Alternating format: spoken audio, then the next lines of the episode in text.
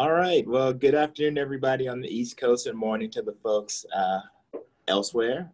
Looking forward to today's topic uh, COVID 19 in children. We talked about it in adults and our elderly, but we never talked about it in kids. So, this is a great welcome conversation as we've been in school for about a month now. And I know a lot of parents and relatives and all have concerns. So, we have our our expert, Dr. Akilah Jefferson Shaw, here that's going to guide us. Uh, quick fact, fun fact about Akilah, she is the youngest of five from my first boss, uh, Congressman Jefferson.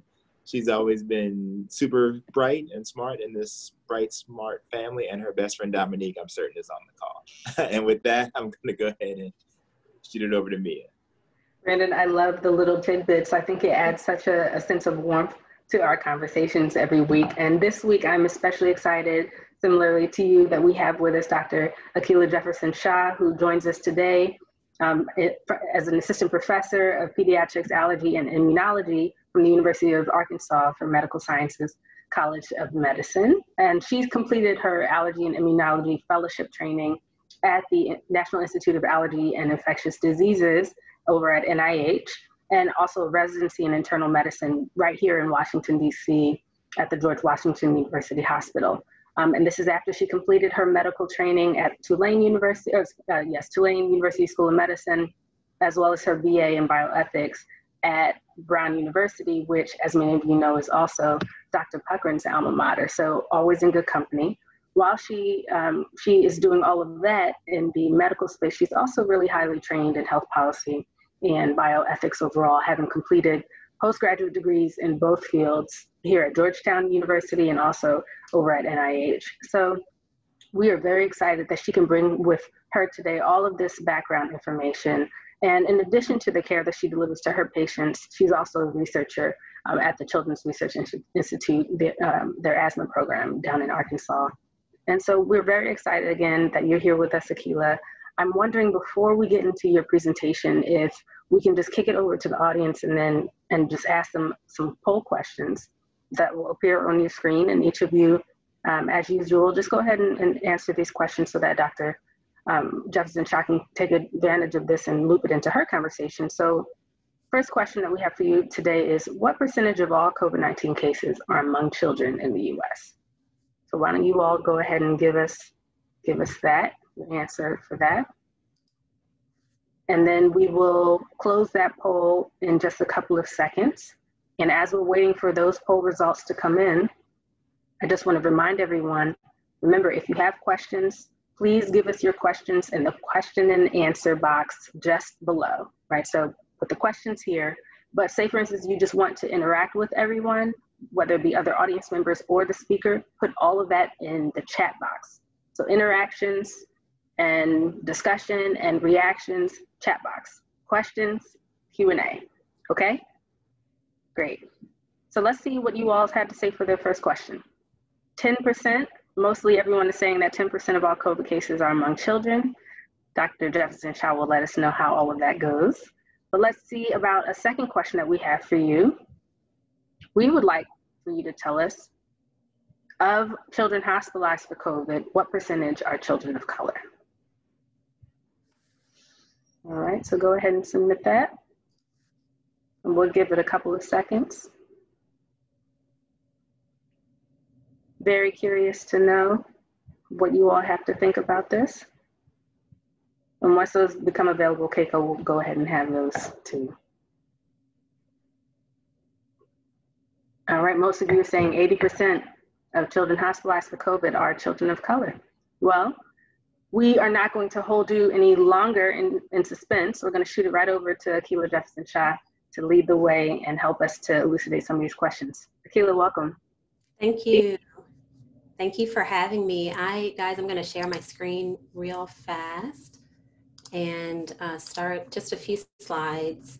Um, here we go. Okay, can you all see? Can you all see my slides? I think so. We can. Perfect. Okay, so I'm just going to give a brief overview of COVID-19 in children. I'm really excited to be here with all of you. As Brandon mentioned, we have a, a long history, and I'm just meeting Mia today, but I'm very excited to be among such a group of, um, of wonderful individuals doing such great work. So I am coming from uh, Little Rock, Arkansas.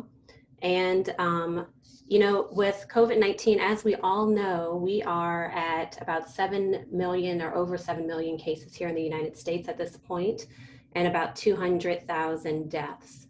Um, among that, if we break it down by race and ethnicity in a general uh, stance, we can see that Black Americans, Latinx Americans, and um, American Indian or Alaskan Natives are having higher cases, higher hospitalizations, and higher deaths. For Black individuals and Hispanic individuals, they're four times as high as far as the case, um, the hospitalization rate. And Alas- Alaskan Natives and American Indians are up to five times as high for hospitalizations. So the burden of disease is really quite high.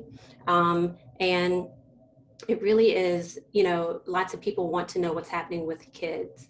So on here, this is all data from the American Academy of Pediatrics and from the Children's um, National uh, Association. And uh, what it's really showing is that in California, we have very high rates of infection among children, followed by Florida and Illinois. Overall, the cumulative child cases are about 600,000 um, cases in the United States.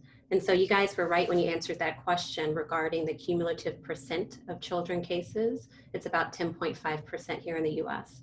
To note, um, between when the when the pandemic first started back in January, the case rate for children was quite low. Um, initially 0%, then about 0.1 to 0.2%. And it really has skyrocketed since July, um, going all the way now to 10%. So um, the other thing to note is that of the children who, um, of the hospitalizations between 0.5 and 3.7% of kids are hospitalized for this. And uh, with the death rate is quite low still among kids at 0 to 0.26% in children. Now, unsurprisingly, I think really is that there are disparate outcomes by race and ethnicity among kids in the same way that there are among adults.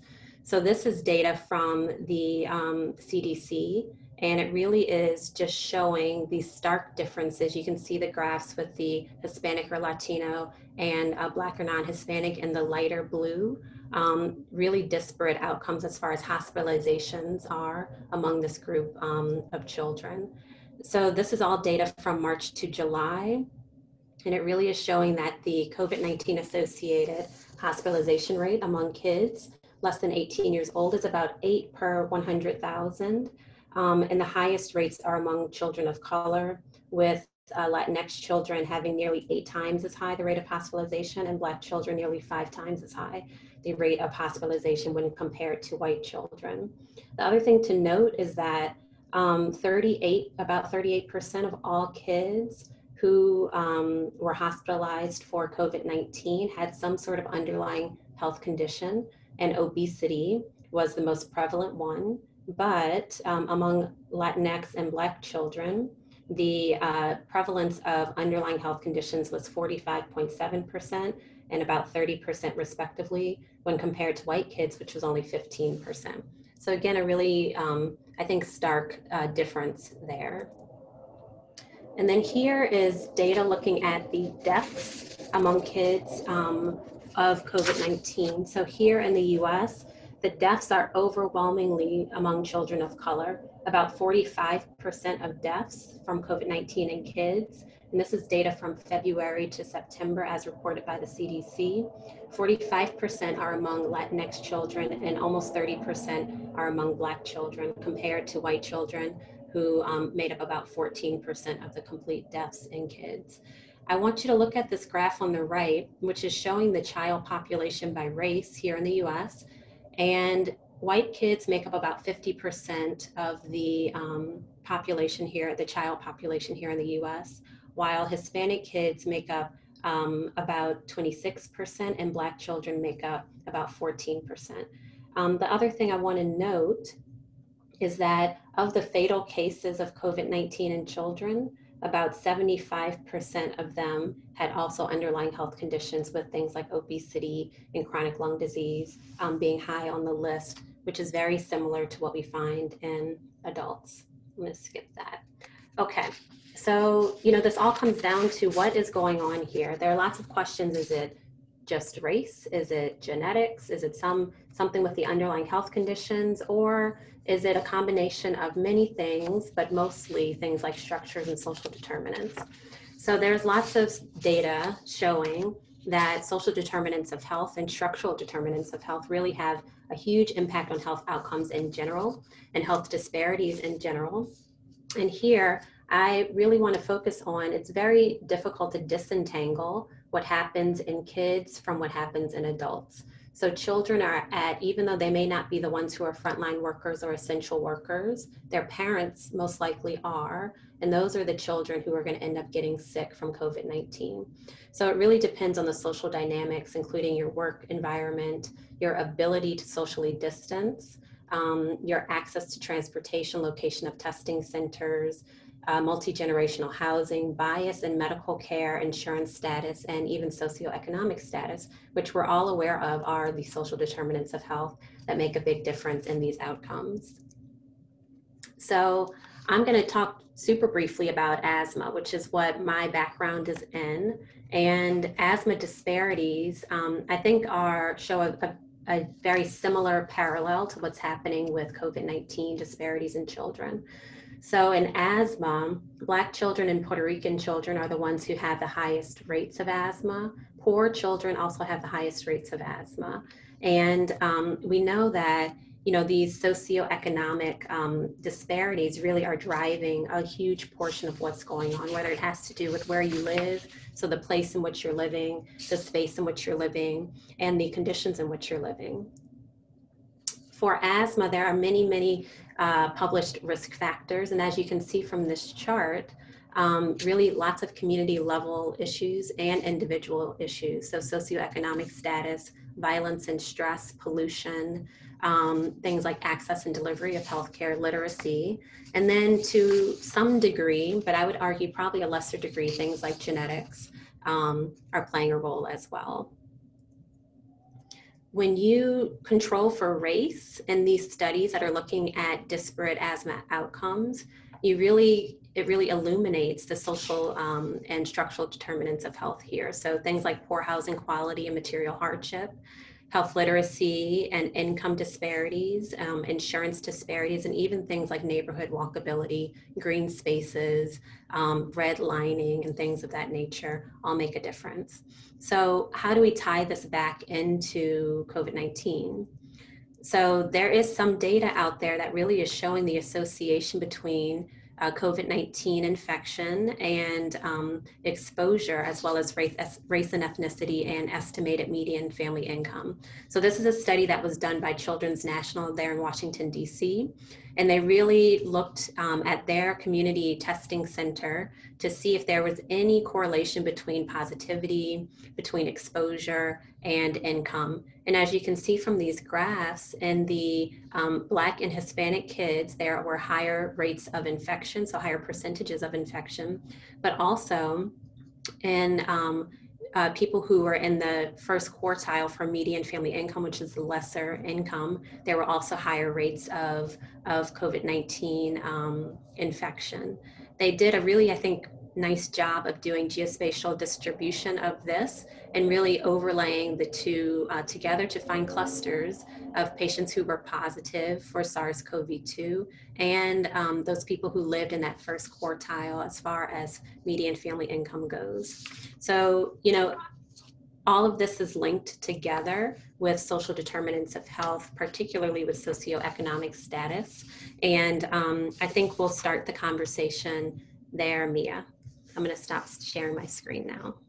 Yeah, let's just get right back right into that. Thank you so much for that. That was oh okay. So Keiko has started. You all can't see me. I just got so excited and just started talking. Thank you, um, Keiko, for that. Let's let's let's start where you stopped there, Akilah, about socioeconomic status. Um, tell us tell us more about the connection there. And I'm I'm asking, yes, tell us more, and then I'll I'll, I'll also chime in. Absolutely. So, you know, with socioeconomic status, it really is linked to so many different things as far as opportunities and as far as um, missed opportunities. So, where you live really um, matters and where you're educated, what schools you go to, and not just the substance of the schools, but also the makeup of the school building. um, the pollution possibly that is there, the neighborhoods in which you live. And we know that in so many places that um, that are lower socioeconomic uh, status that that's where factories tend to be built where plants tend to be built where more pollution that is built pollution it, um, is found so all those things really make a big difference particularly in the asthma world but to link it back to COVID 19, there also is data out there showing that higher air pollution puts people at risk of um, more risk of SARS CoV 2 infection as well. So, all of these things are linked together. The other thing with socioeconomic status is really the opportunities to, to have better uh, health care and better situations for yourself. So, if you're perpetually in the state of poverty, the same cycle is going to continue to happen. And it's very difficult, I think, to disentangle what happens to adults from what happens to children. It really is just the same process that continues over the lifetime um, that puts these kids at risk and then, you know, subsequently makes you an adult who's at risk as well. I very much appreciate you qualifying the conversation of socioeconomic status in terms of opportunity, right? Because here in the US, a lot of times when we do talk SES, um, we, we often do talk about it in a way that's sometimes related to personal responsibility and one's own drive and individual behaviors, right?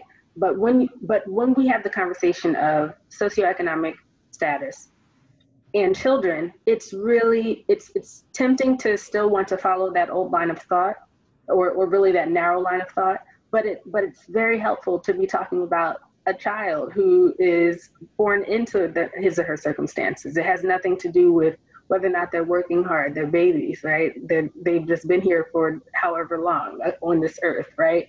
So I, I hope everyone really walks away with, with the understanding that when we're talking about health inequities, health disparities, we are talking the fund about fundamental causes of difference and, an avoidable difference at that right? Um, and I know that we're going to talk about race and genetics, but I do want everyone to really understand what Dr. Shaw is talking about. Opportunity is what drives health outcomes here. And opportunity in the US is tried and true tied to socioeconomic status. And if you want to read more, in addition to the work that she's doing, I do encourage all of you to read Fundamental Causes Related Theory and Link and Phelan and their 2005 study or 20, something like that. Just look up Link and Phelan and fundamental causes of, of health, and, and it will really help to ground you in your understanding around uh, SES and health outcomes. But let's go ahead and tease some of that out, right? So you we're, we're, we're establishing that socioeconomic status is the is the is really the root cause, the fundamental cause of differences in, in health. Talk to us then about what that means specifically for children and then what does that mean in terms of intersectional compression of race, of, of gender, or, or um, and of course age would be a driver here. What does that mean when we're talking about health in children? Right.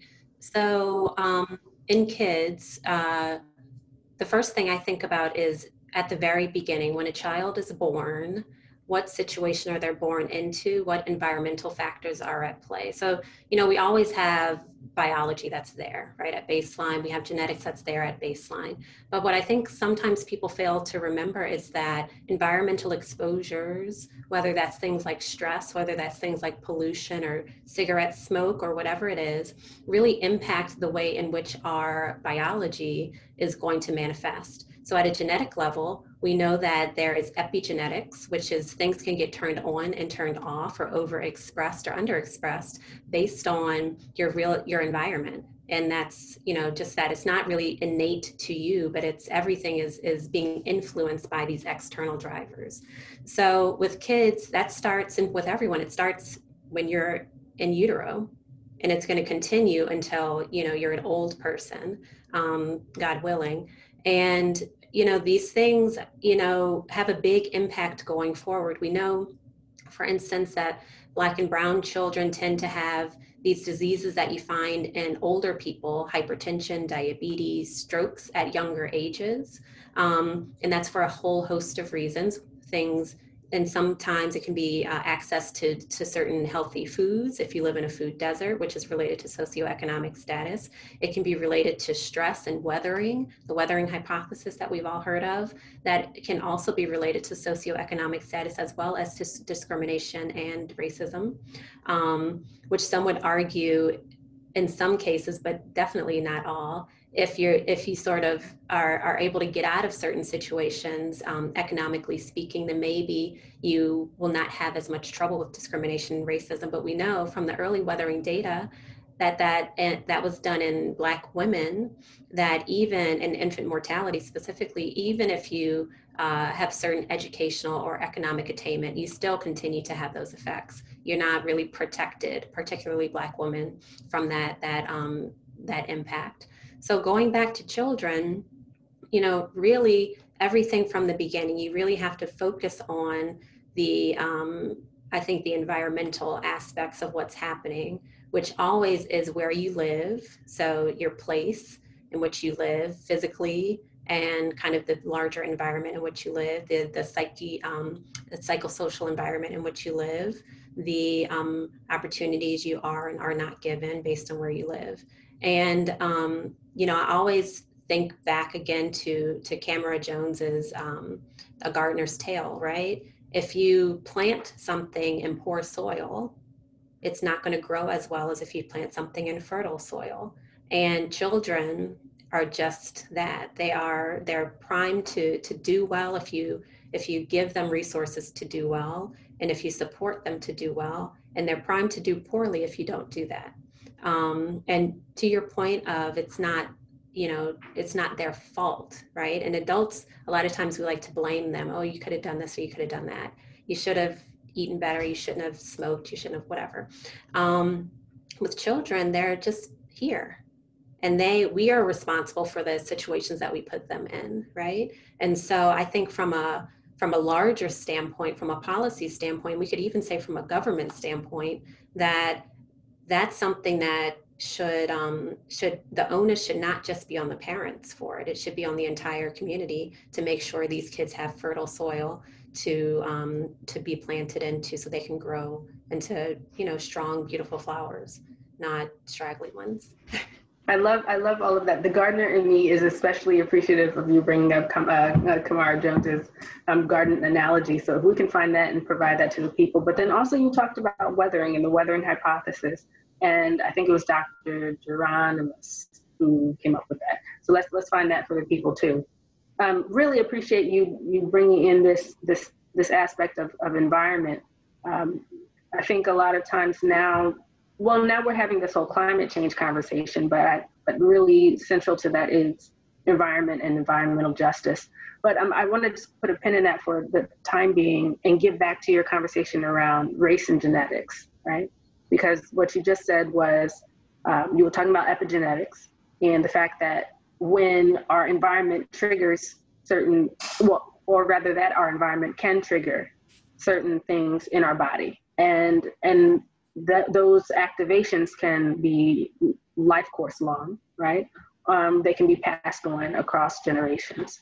How how how can you and how do you help people to disentangle the conversation around well, it's race or it's it's race driven compared to genetics.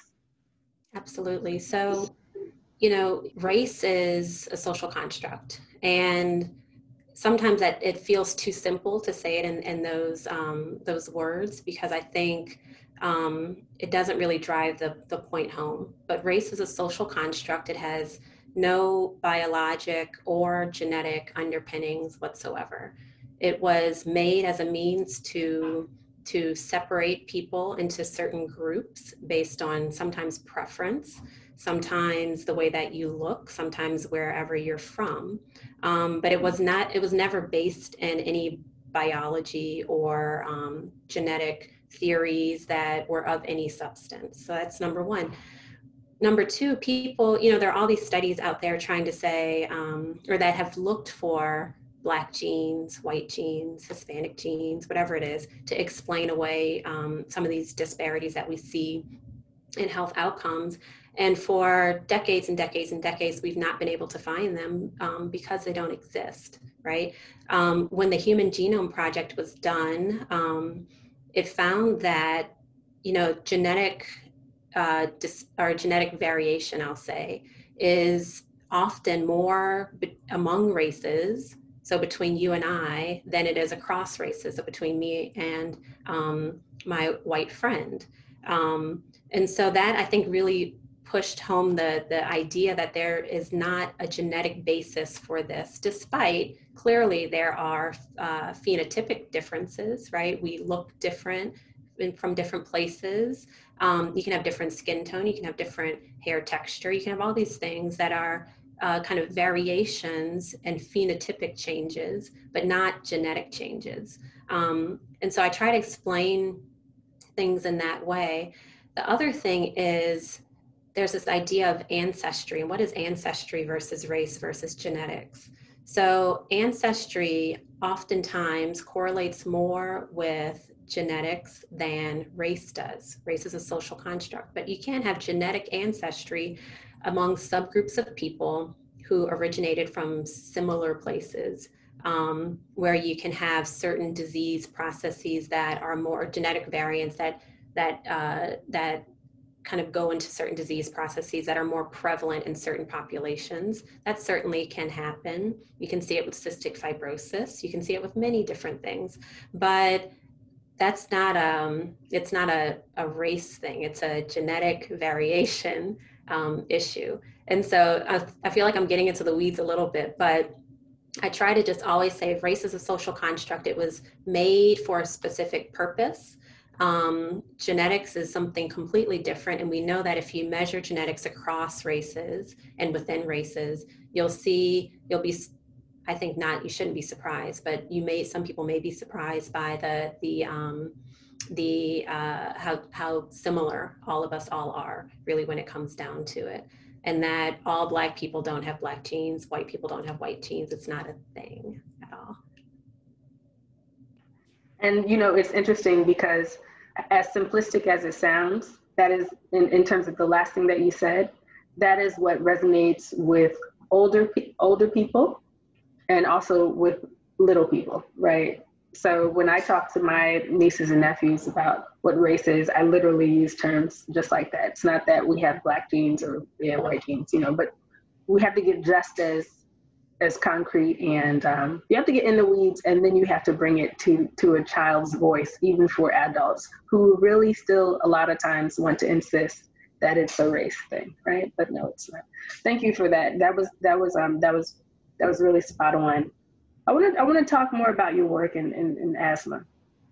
Right. I'm hoping that you can help us to understand for those of us who don't have asthma and really for and to give voice to those who do it's a painful attacks are quite painful right? Um, and similarly with covid-19 um, the symptoms if one is symptomatic, is symptomatic are also painful. So can you help draw some parallels for us in terms of what what it feels like? Yeah so um, asthma, kind of at a, a, biologic level, is is something that increases inflammation in your airway. It increases mucus production in your airway, and it increases um, contractility or kind of spasms of your airway. And when all that happens, the inflammation can be painful. It can cause uh, narrowing. The mucus is, can cause blockages, um, and the kind of spasms can just make it really difficult to have any any purposeful air exchange in those situations. Um, asthma is also usually triggered by some external stimuli. So whether that is an allergy, if you have ragweed allergies or pollen allergies or whatever it is, it can be a virus like a flu virus or a coronavirus. Um, it can be something like a fumes or pollution that can trigger it, smoke in some people. So usually an external thing that triggers it, though there are people who have just kind of innate asthma that are it's very difficult to control that doesn't have any super clear external triggers, but that's not the usual case. Um, so that's the reason why we often focus a lot on the environment and what's happening around people that's putting them at risk for those exacerbations and those triggers and those poorer health outcomes. With COVID 19, you can i think you can think of it in a similar way so you have some sort of external stimuli which is sars-cov-2 virus that is inhaled through your nose or through your mouth or some other mucous membrane and then can cause and some people if you have severe symptoms can cause um, mucus or fluid buildup in the lungs it can cause decreased elasticity it can cause this pneumonia like picture or ards like picture um, in the lungs um, and really compromise your ability to exchange oxygen, which is the the um, the really unfortunate part of it, which causes people to need to be on ventilators and things like that. So the underlying process is, is different for sure, but the outcomes as far as the symptoms that people have is sometimes very a lot of overlap between the two.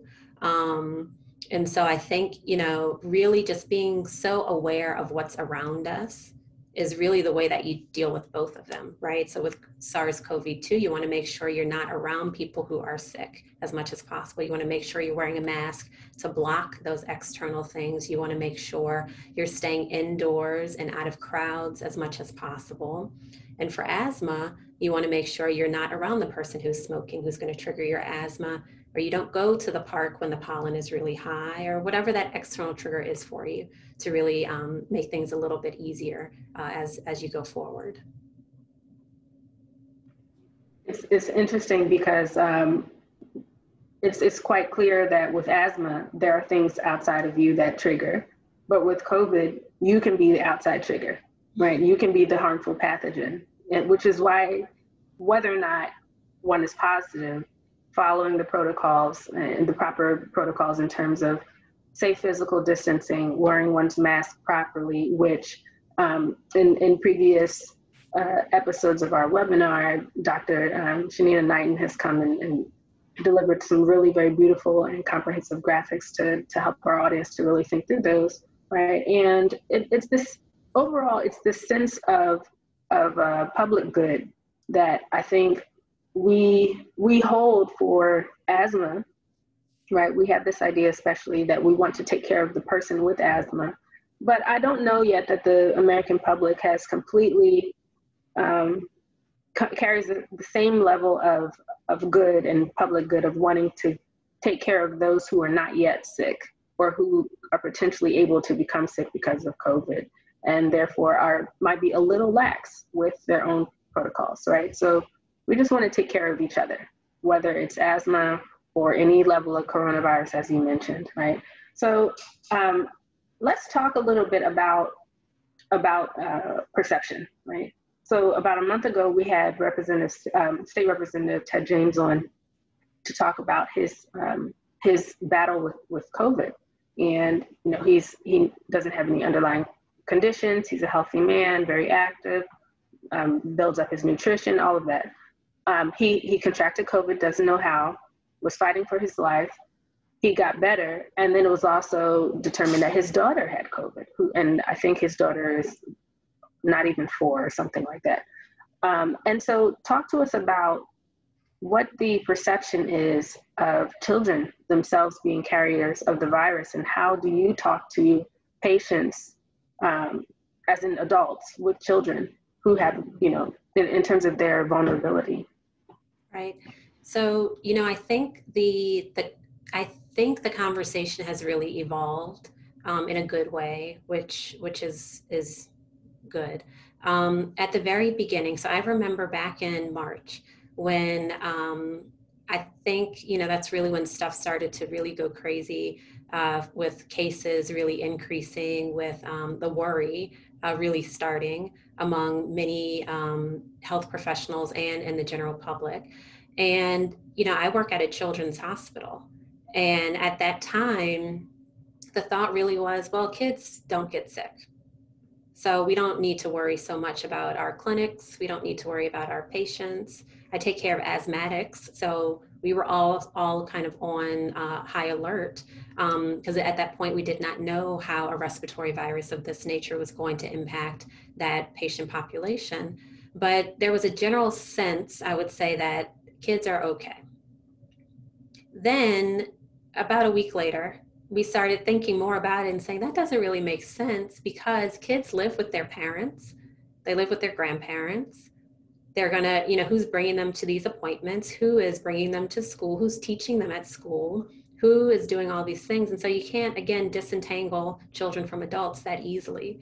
Um, the next question was how contagious are kids? Are they really driving infection? Let's say, even if they don't get super sick all the time. And that question, I think, is still out there. There's data that's coming out showing that it looks like adolescents get get uh, get the virus as uh, at similar rates as adults. Um, but younger kids may not get it as often if they're exposed to someone who's positive. But regarding the kind of um, infectiousness of, of children, it's really unclear, though we know that kids can spread the virus. Um, even though they're not always the ones who are going to have major symptoms from the virus. So, you know, I think the the um, conversation has evolved a bit where we're being a bit more critical and sensitive to the fact that number one, children are not in a bubble, um, and number two, they even if it doesn't happen often, can get very sick, um, either with the normal COVID nineteen or with the multi system inflammatory syndromes, um, and for a lot of us, myself included, if one child dies, that should not be acceptable. Um, if two children die, that should not be acceptable. In the same way that if one adult dies, that should not be acceptable. Um, and so we all, you know, just have to be, I think, a bit more. I don't know the right word. I don't want to say smart about it, but a bit more um, sensitive to it. That you know if it's your child then you might feel a bit differently than than people who kind of are cavalier about about this right now. Um, and keeping kids at kids healthy but then also keeping their caretakers uh, healthy whether it's a teacher or their parents or their grandmother um, and that you can't separate all of that out so easily as much as we want to. Have you had patients uh, pediatric patients that are covid positive or have your colleagues I have not had any um, any of my patients personally who are COVID positive. Mm-hmm. Um, I know several kids who are not my patients who are COVID positive, um, who have all thankfully done well um, and done okay.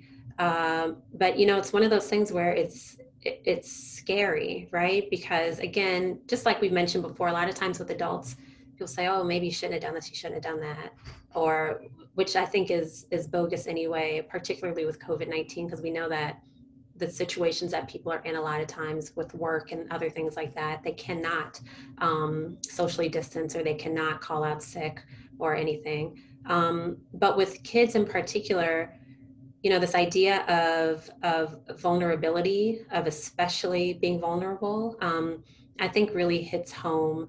And just the fear, even though it's you know zero point whatever percent of kids who actually pass away from this.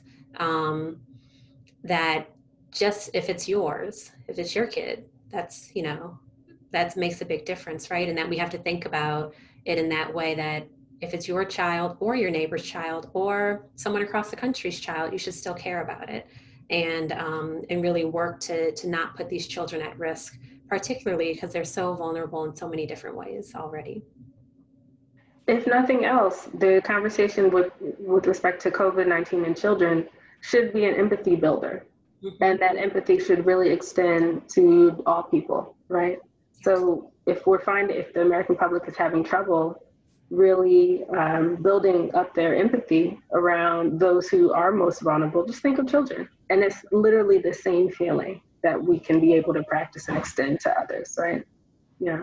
Um, again, audience, if you have questions, please put them in the question and answer box. We want to make sure that uh, that Dr. Akilah has them to, to answer. I want to talk to you though about the fact that children are now back in school, whatever that means, right?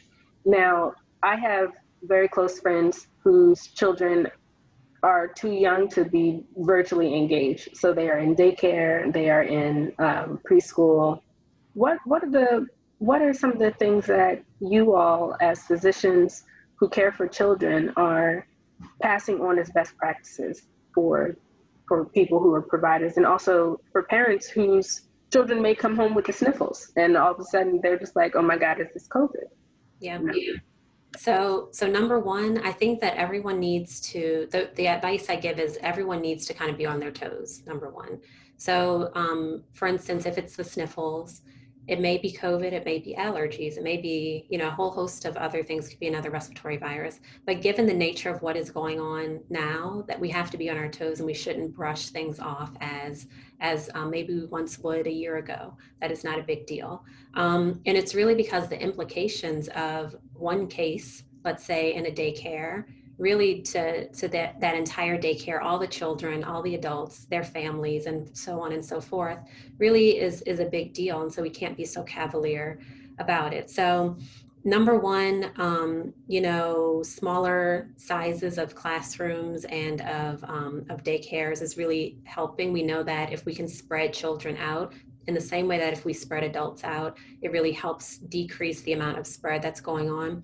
Number two, if there's any way to kind of cluster people together, so you have your little cohort, so this class always stays together and this class always stays together. So if there is an infection in one of those cohorts, you can just quarantine that one cohort and you don't have to quarantine the entire school. That seems to be working quite well. Um, contact tracing in that way makes it a lot easier because we can just really get to those few contacts um, and their families and their other contacts and really test and isolate as much as we need to. Um, and then, of course, the normal things masks and hand washing and kind of personal hygiene, wiping down desks, all those types of things we know help decrease the spread. Um, the last thing I'll mention really is ventilation. Uh, as much as possible, not having kids crammed into poorly ventilated areas. If we can be outside, outside is always going to be better than being inside, which will be a challenge uh, in the coming months as it gets colder. And you know, I think we're all well aware of that. So, I'll maybe we'll talk about flu in a bit, but that's another whole conversation to have to really to really um, make sure we're, we're protecting ourselves and preparing ourselves as much as possible as the cold seasons um, start to come in many parts of the U.S. Actually, let's stay with that, and then I have another another question for you. So, um, flu season. So, flu season really starts like now. It's um, we're at the end of uh, actually we're at the beginning of October. Gosh, and um, flu season starts now. It takes about two weeks for your flu shot once you get it to work. Um, so I recommended starting back in like September for people to start getting a flu shot. Now, historically, Americans um, are under vaccinated for flu, meaning like 30 to 40% of people actually get flu shots. Uh, people of color are uh, even less vaccinated for flu. They tend to get it less often. Um, and then there are polls that are coming out that's saying up to 50% of, of parents are saying that they don't want to vaccinate their kids to flu this year for many reasons. One, you don't want to go to the doctor's office and potentially get exposed to anything there. And number two, people are just very wary about these vaccines these days in general. And what I would say to that is the flu vaccine is highly safe, it's highly effective um, most of the time. No vaccine is 100% effective. Um, across the board, but flu vaccine, generally speaking, they do a very good job of um, really uh, figuring out which strains of the flu are going to be the most prevalent ones. Um, it also, we know that it's not just for you, right? So we need to have some level of immunity among the population so that this flu cannot spread to you, your little sister, your mom, your grandmother, your grandfather, all these other contacts that you have, or even your classmates in school. So, you know, it again goes back to that everyone needs to be thinking less individually and more kind of community wide about things like flu and other infectious diseases like COVID 19 um, in order to really uh, control it. Um, and then the last thing I would say is we have no clue how flu is going to interact with COVID 19. And to be 100% honest, I hope that I don't have any personal people I know or any personal friends or any uh, patients that have to deal with that because um, we really have no idea. But we know that flu can be very severe in lots of people, and we know that COVID 19 can be very severe in lots of people. And the overlap between the two could be um, a real problem. The unknown is terrifying in a lot of ways, right? And, and then also it does drive us to really appreciate and understand the significance of research um, and also just overall criti- being critical um, in our questioning, which brings me to a point that you made earlier, where at the top of COVID, you and your colleagues were and, and the, the general consensus was children are safe, right? Or, or, or children will not be impacted in the same way that adults will be, right? And so that was that was understanding one week, and then the next week it was something different. And so as our understanding evolves, um, we still don't know everything about the novel coronavirus, right? It is novel, and, and you know, and, and the very nature of it being novel means we don't know everything, including the long-term impact of COVID-19 on young people, right? So I'm wondering, um, are you concerned about long-term impact? And if so, what what what what concerns you? I, I, definitely. There, there are, um, I would say, case reports mostly coming out in observational reports of um, of long lasting or longer than we anticipated lasting things like inflammation of the heart, so myocarditis of the heart, particularly in young athletes. Um, there have been reports of that. There have been reports of things that sound sort of like uh, chronic fatigue syndrome, um, like symptoms, so very fatigued brain fog, things of that nature in adults and in children that seem to persist. Um, and we don't really understand the science behind all of that and why that happens. Uh, we know, you know, with the lungs, um, the receptors that the virus can attach to are very prevalent in the lungs, but they're also prevalent in the heart um, and in other parts of the body. And so, you know, the the the fact that SARS-CoV-2 can cause such a multi-organ um, issue um, in so many patients, from things like strokes to um, myocarditis to this pneumonia-like ARDS picture, um, to brain fog and other things of that nature, to funny uh, uh, dermatologic manifestations and COVID toes and all these other things. It's really hard to say at this point what it's going to do long term, right? But I think the fact that we recognize that there is a possibility that there are long-term impacts of it is a good thing which at the height of the pandemic i don't think people were focusing on as much um, and so we want to make sure we know that people who have had asymptomatic or very mild symptoms can still have these long-term sequelae so far and so it's not just people who are hospitalized or people who um, become severely and um, seriously ill it can still be people with mild illness. So you know i think kind of um, going against this idea that oh well if i get it it'll just be a flu is really important to get away from that because we we know number one it's not just a flu but number two we have no clue what it's doing to other parts of the of the bottom other organ systems and other parts of the immune system really um, and what that is going to look like five years from now 10 years from now 20 years from now um, it'll certainly keep researchers busy right and we hope we hope majority many of those researchers are people of color that that is what we absolutely want to know um, okay so talk to us about someone wants to know about um, pneumonia shots and, and with respect to COVID? Is, is there a connection there? Is there a benefit to that? So and again, people, if you have questions, it's easier for me to see it in the Q&A as opposed to in the chat box. So there, there's not any great um, evidence that a pneumonia shot helps uh, with COVID-19. Um, you know, there's not evidence that it hurts with COVID-19 either. So in, in general, there are a few different types of pneumonia shots. There's one um, that we typically give older people, so people older than 65 years old, um, to prevent uh, the, the bacteria that causes um, streptococcus pneumonia. Um, and then there's one that we give in younger people, which is called Prevnar, that you'll get kind of a series of as you're younger to protect you um, in that case, also from streptococcus and also actually from ear infections and sinus infections that are caused by the same bacteria. Um, there is, with other vaccines, there's some data that suggests that getting the vaccine itself may prime your immune system in some way to be able to respond better to um, kind of non-specific uh, viruses and bacteria. So in that sense, it's possible that having been vaccinated, so having that challenge before, um, could be helpful whenever you get challenged by something else like SARS-CoV-2. So it's not, you know, it's not 100% and it's not very clear evidence at all, but um, that theoretically it, it, seems to make a bit of sense there um, in, in kind of general as far as just having a, a good immune system that is able to respond to things as they come along. Um, Keiko, I'm wondering if you can show me those poll results again. I, they flashed on my screen and then I accidentally closed them out.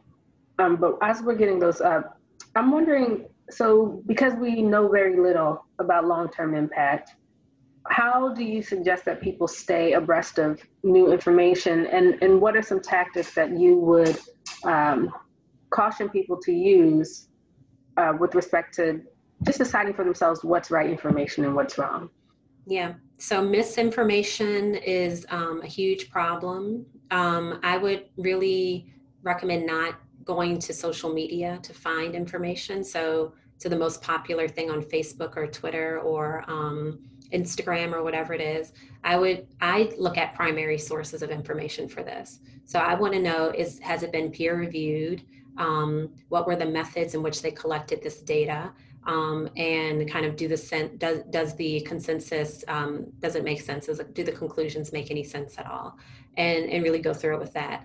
I um, at the beginning of the pandemic started doing that. Like once a week, I look over kind of the biggest papers that have come out in the previous week and try to wrap my brain around it and i do a summary of it on on social media even though i told you not to look at social media but um but you know it's it's a way for me to stay abreast of what is going on and to really if i'm saying something i want to make sure it's factually based at least in the the most up to date information because we as we mentioned the information really is evolving um, every single day.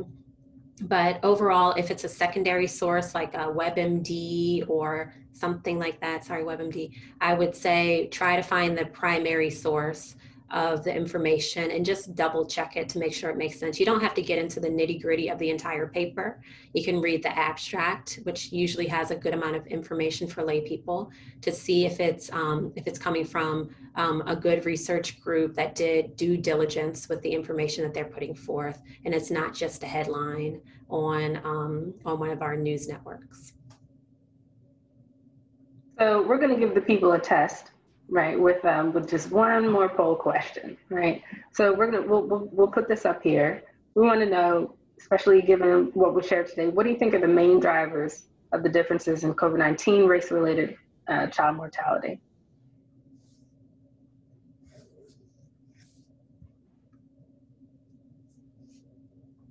We'll go ahead and get that in there. Okay so, Akilah, we're coming down to the last five minutes or so of conversation, and there's so much else I want to ask you.